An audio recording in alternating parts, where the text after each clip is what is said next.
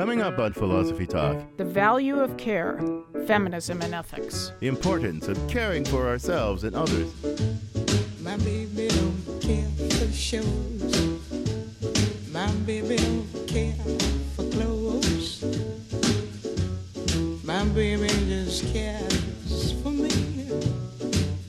Caring for others is a moral virtue. Yeah, but can a whole moral theory be based on care? Well, if we don't care, why would we treat each other ethically? But shouldn't we treat even those we don't care about fairly? People may care about people who care about themselves, but I just don't really care about those people. Our guest is Joan Tronto from the University of Minnesota. Author of Who Cares? How to Reshape a Democratic Politics. Value of care. Coming up on Philosophy Talk.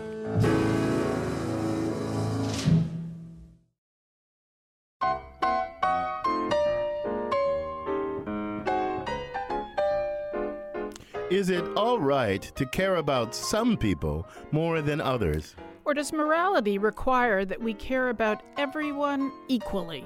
Are we also care, required to care about perfect strangers? Welcome to Philosophy Talk, the program that questions everything. Except your intelligence. I'm Ken Taylor. And I'm Deborah Satz, and we're here at the studios of KALW in San Francisco. Continuing conversations that begin at Philosopher's Corner down on the Stanford campus, where Deborah and I teach philosophy. Today, we're going to be probing the ethics of caring.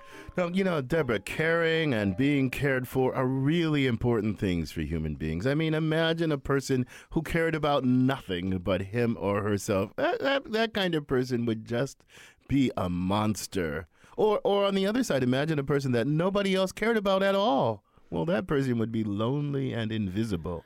But caring also has risks. Caring about one person too much might cause you to care about other people too little. Some people care about the wrong things altogether.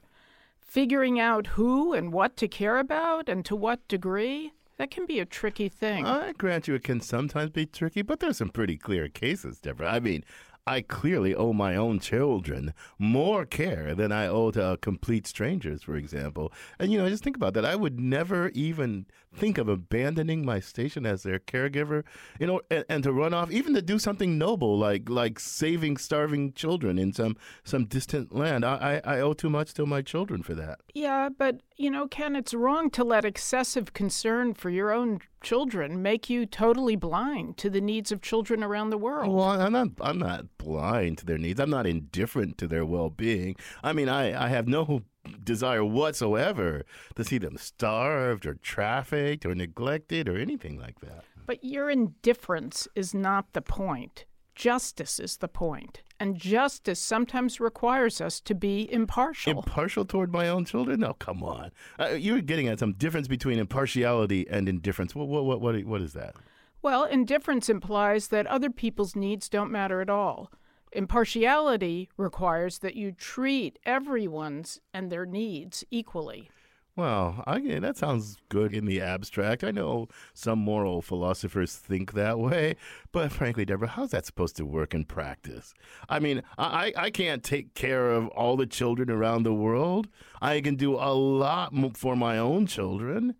And not only is that not wrong, there's something right about my being more partial to my own children. But you know, you're underestimating what you can do for others.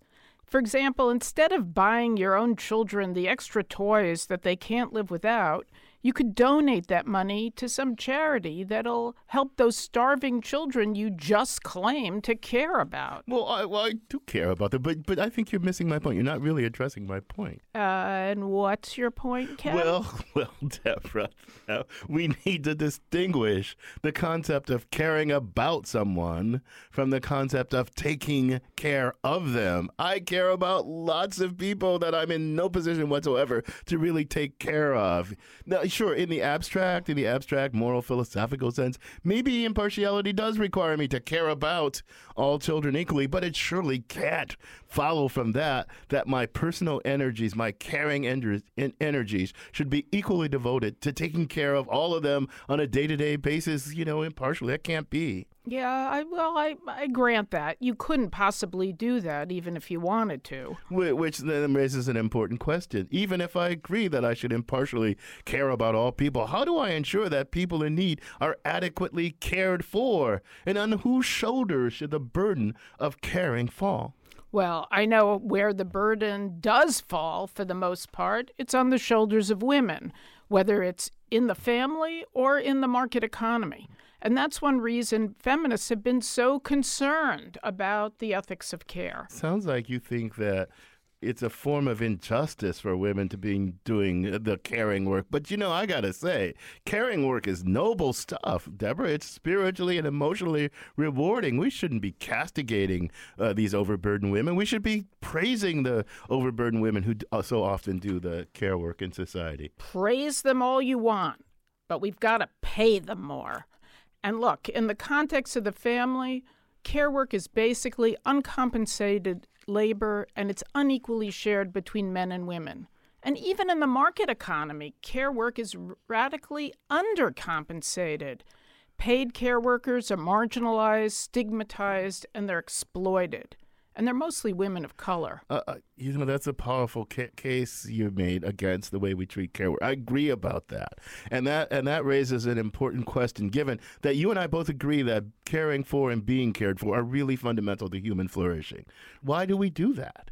So I think it's a big question about what we can do um, to elevate the status of care work in a society like ours that seems to care so little about those who do most of the caring. That's a really hard question, and to help us answer that question, Deborah, we sent our roving philosophical reporter Liza Veal to talk to people laboring on the front lines of giving care. She files this report.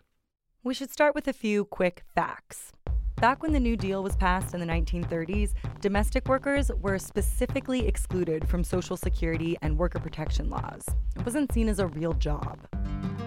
The first law to guarantee domestic workers the same basic protections as everyone else, like overtime pay, paid leave, and legal protection from harassment, wasn't on the books until 2010. We have suffered in silence, and we are saying enough is enough. No more. Before the workforce began to organize, it was perfectly legal in some states to exempt childcare and elder care workers and housekeepers from minimum wage laws.